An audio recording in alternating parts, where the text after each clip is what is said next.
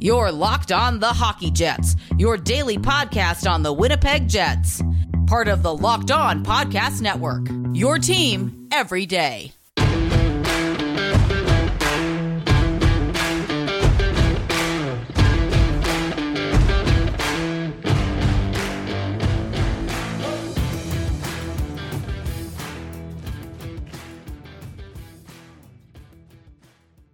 Hello, friends, and welcome to the Locked On Winnipeg Jets podcast, part of the Locked On Podcast Network, your team every day. I'm your host, Harrison Lee, an avid Winnipeg Jets fan and an online blogger. You can follow me on Twitter at HLivingLoco and follow our podcast Twitter at LO_Winnipeg Jets. As always, if you like this episode and want to stay tuned for the latest and greatest in Winnipeg Jets news and analysis, or catch up on any previous episodes you might have missed, be sure to like, follow, and subscribe on your favorite podcasting platform of choice, including Apple, Spotify, Google, and the Megaphone app. Doing so is free, and make sure you never miss another episode. On tonight's show, we will recap the Winnipeg Jets game against the Montreal Canadiens and talk about some important takeaways from what was a very frustrating game overall for a variety of reasons.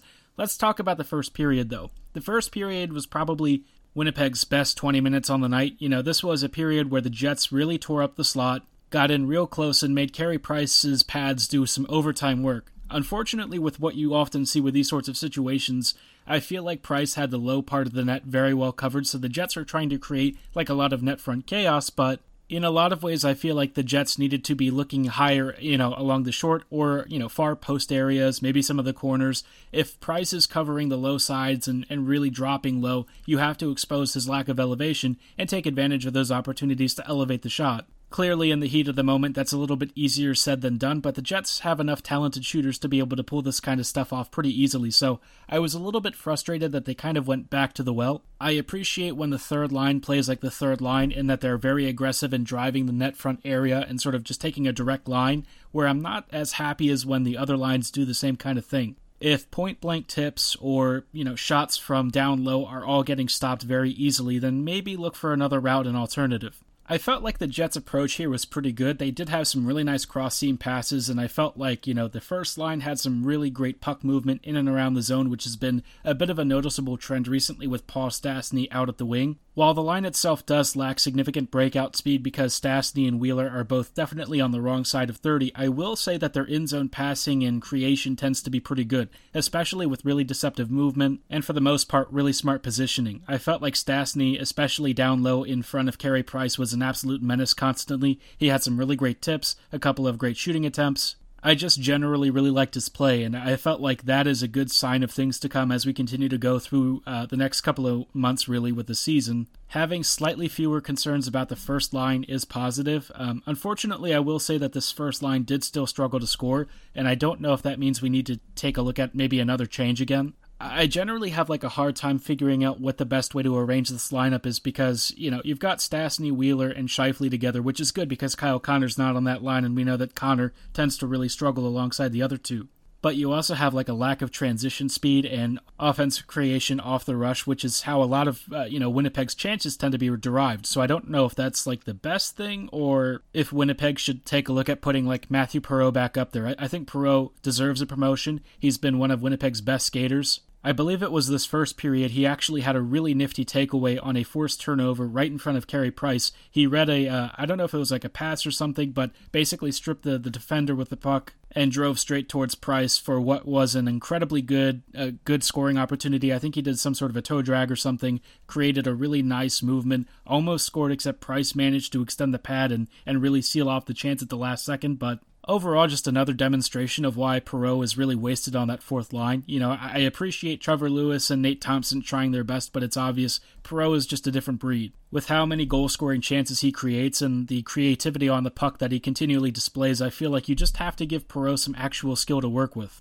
Despite some really good offensive pressure from some of these lines, unfortunately the Jets ended up conceding first on a really bad play. Andrew Copp was on a bit of a blue line sequence where he was, I think, getting ready for some sort of a line change, and Montreal, of course, was countering on the rush, and I believe there were only one or two defenders inside Winnipeg's own zone. Copp mishandled the puck at the blue line, and then, of course, Montreal's skater on the left flank ended up corralling the puck and basically dancing around him, which created a 3-on-1 opportunity, and Derek Forbort tried to make some sort of a defensive play. I don't know if he tried to overcommit or something, but basically he ended up flopping down, and Montreal ended up scoring and taking the 1-0 lead on their very first shot of the game, which was super annoying. Winnipeg had a couple of really good chances up till then, and then, of course, you know, Winnipeg struggling right there. You kind of got that sinking feeling like this could be one of those games where the Jets actually play pretty well, but unfortunately sort of butt fumble the puck in the really most dangerous areas, and unfortunately it bites them. After going down, I will say that the Jets fought pretty hard, and I thought that they created some really good down-low looks. But again, I feel like,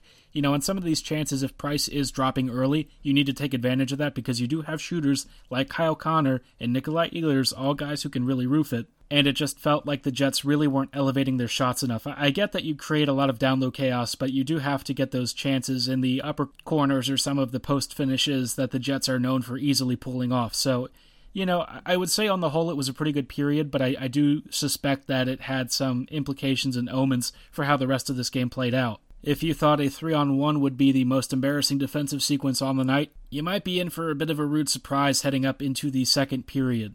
As is always with the Jets, you never really know what you're going to get with them, and in the following periods, which we'll talk about in just a moment, the Jets did some really Jetsy stuff that I feel like, you know, cost them the win in this game. I felt like the Jets had a really good opportunity to try and push and get 2 points, but sometimes you're the hammer and sometimes you're the nail. Tonight, Winnipeg somehow was both in a lot of respects because they were hammering Montreal on a lot of zone possessions, while also managing to concede some really silly turnovers and really high-danger chances. In just a moment, we'll take a look at how some of those unfolded in the second period and beyond, and whether or not the Jets have any real work to do heading into their next rematch against Montreal on Wednesday.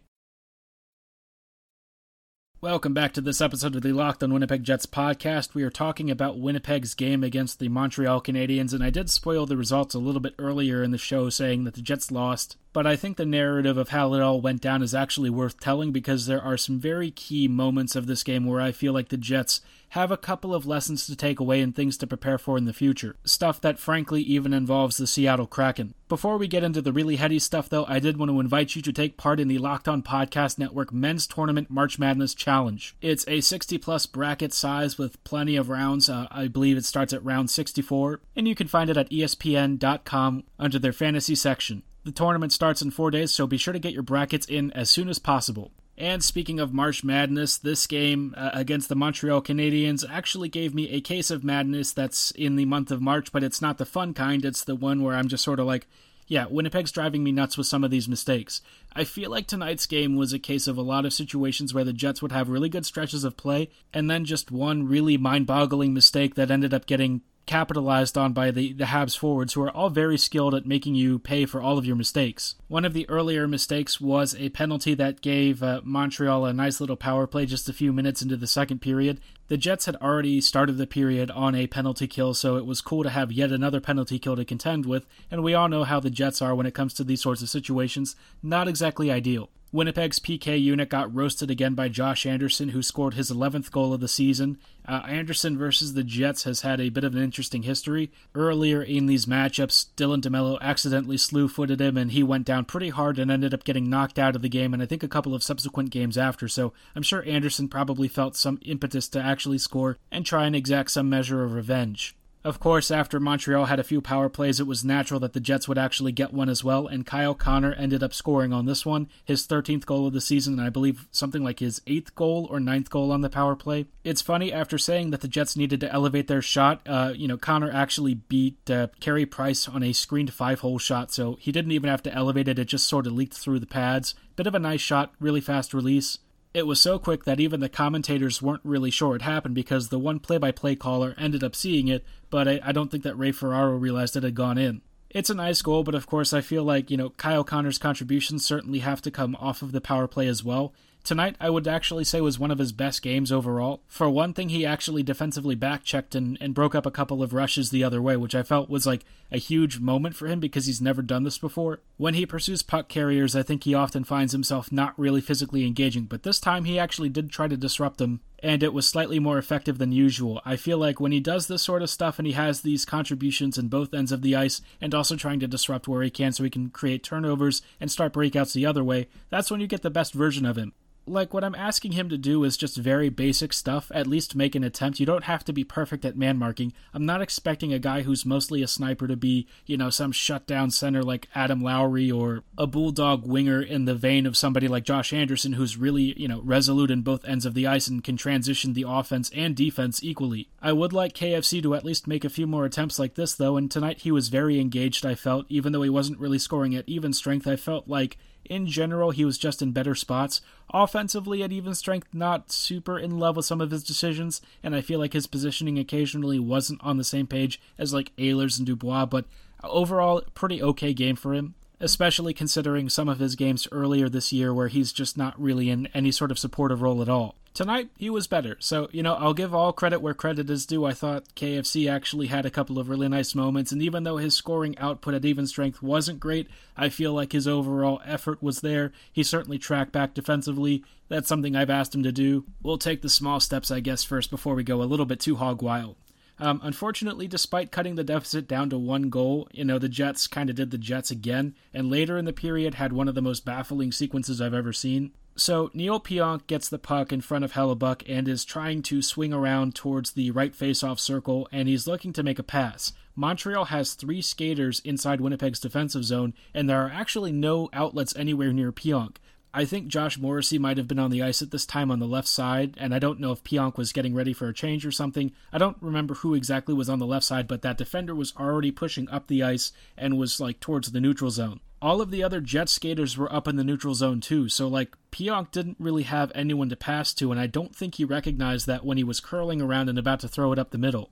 Usually you've got somebody on the right flank to try and handle this puck, especially near your own blue line, but unfortunately it was all just tab skaters, and Pionk didn't really recognize that until it was far too late and he'd already turned it over, and then Montreal had a 3-on-0, which was very embarrassing to see. Tyler Toffoli did not miss on this one. And sure, you know, Pionk is definitely at fault for this sequence, but he was also only part of the problem. Initially, the Jets had an offensive zone possession, and I think Scheifele tried to pass back to Josh Morrissey. The puck just sort of skipped by Morrissey because he whiffed on it. It creates a transition back up the ice towards Winnipeg's end, and then, of course, Pionk gets caught in that 3-on-1 situation in what's basically an iso play, and I don't really understand where any of the Jets' other skaters were. I just don't get it. Usually you have some kind of support somewhere so that when you have the guy about to wheel either, you know, from behind the net or just carrying the puck across and looking to make an outlet pass, you have somebody in space. The Jets just didn't, and Pionk kind of had a bit of a brain fart and throws it into really dangerous situations and then turns it over, and then it leads to a goal, which was kind of like the story of the entire night so far, right? You know, the Jets had a lot of sloppy turnovers, they just weren't really clinical, they weren't getting great shots in the most dangerous areas, and when they made a mistake, Montreal made them pay, and so it was just a really frustrating second period because it felt like the Jets, I wouldn't say that they outplayed Montreal in this second. I think technically they did by, like, expected goals maybe, but it certainly wasn't like the first period where you could say the Jets were actually handing Montreal, especially inside that slot area. The Jets really weren't doing that as much. They were creating some decent chances off the rush, but aside from that, I felt like Winnipeg just wasn't as sharp and wasn't as good.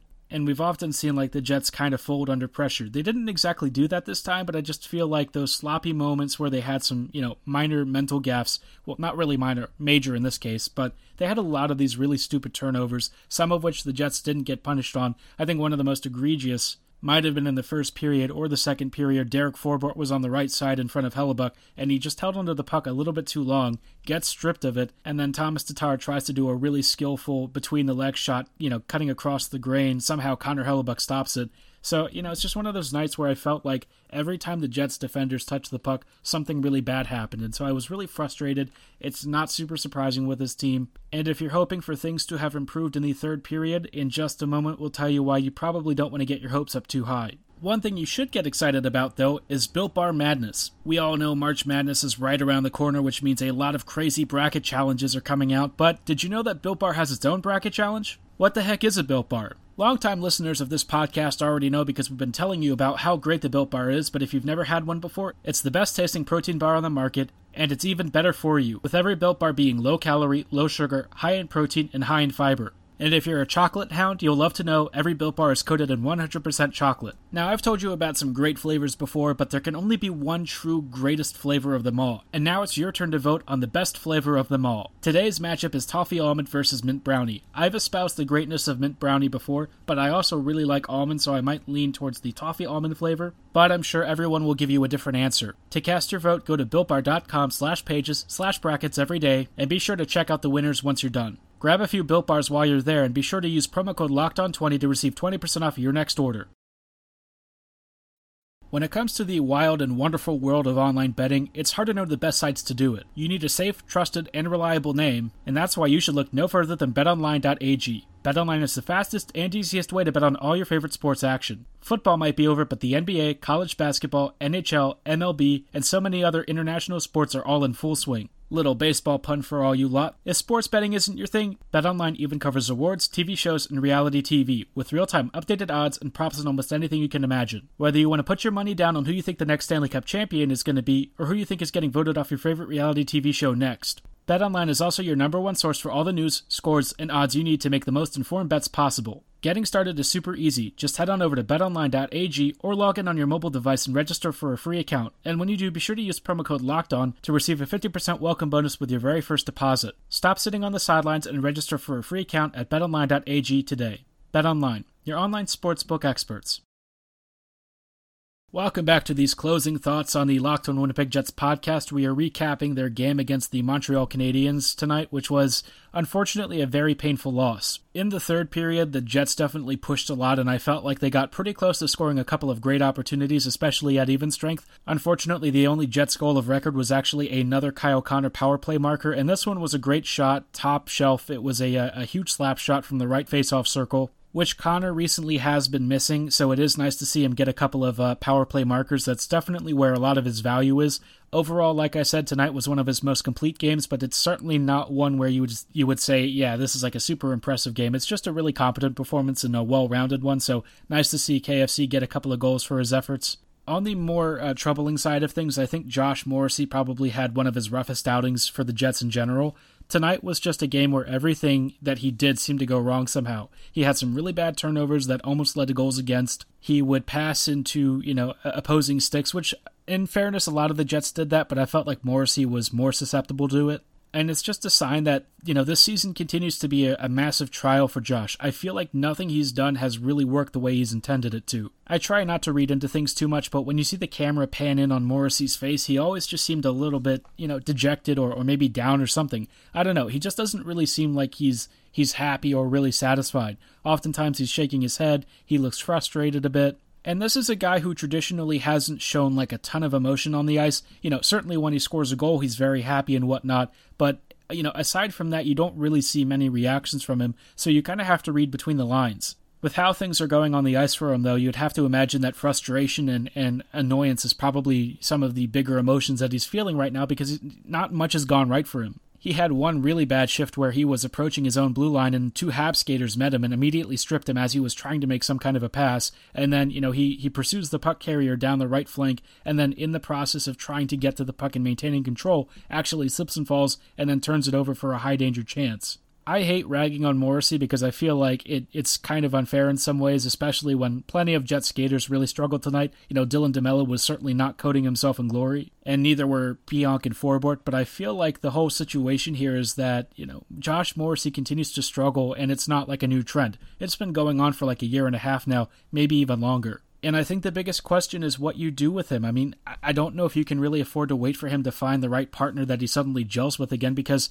he signed to a huge 7.5-year deal now after already playing the first half of this season. He's got 7.5 years remaining. It's like, can you afford for Josh to really be playing like this until he finds like another Jake Trouba? Or maybe even if he does, can you rely on that fact and hope that he actually recovers his form? My uneducated opinion is that this is more than just, Morrissey's partner choice. I feel like there's some stuff underlying this whole situation that we're not really privy to. He just does not look like the same player at all. And if he isn't, then the Jets need to figure out what to do with him because, Josh can't be playing like this every night for the next 8 years. I hate to say it, but if the Seattle Kraken are willing to take on his contract, I feel like he would be somebody that I would consider exposing if things don't improve. And right now, we're just not seeing signs that Morrissey is going to get better. If anything, Josh just seems to be getting worse on a case-by-case basis, and I don't really know how to explain it. I've never really seen a Jets defender like this just completely fall off a cliff. Ever since Trouba left and Morrissey went through some really nasty injury spells, he's just never been the same,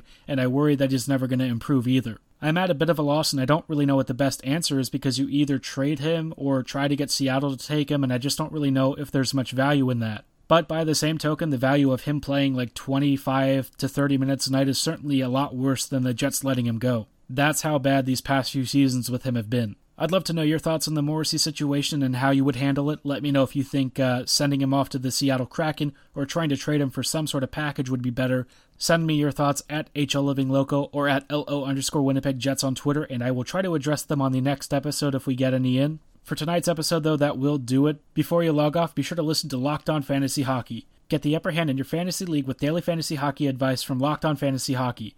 Expert Scott Cullen gives you the tips, insights, and analysis for season-long Dynasty and DFS leagues, breaking down all the stats and information to keep you ahead of the competition. Subscribe to the Locked On Fantasy Hockey podcast wherever you get your favorite shows, and as always, thanks for listening, have a great night, and Go Jets Go!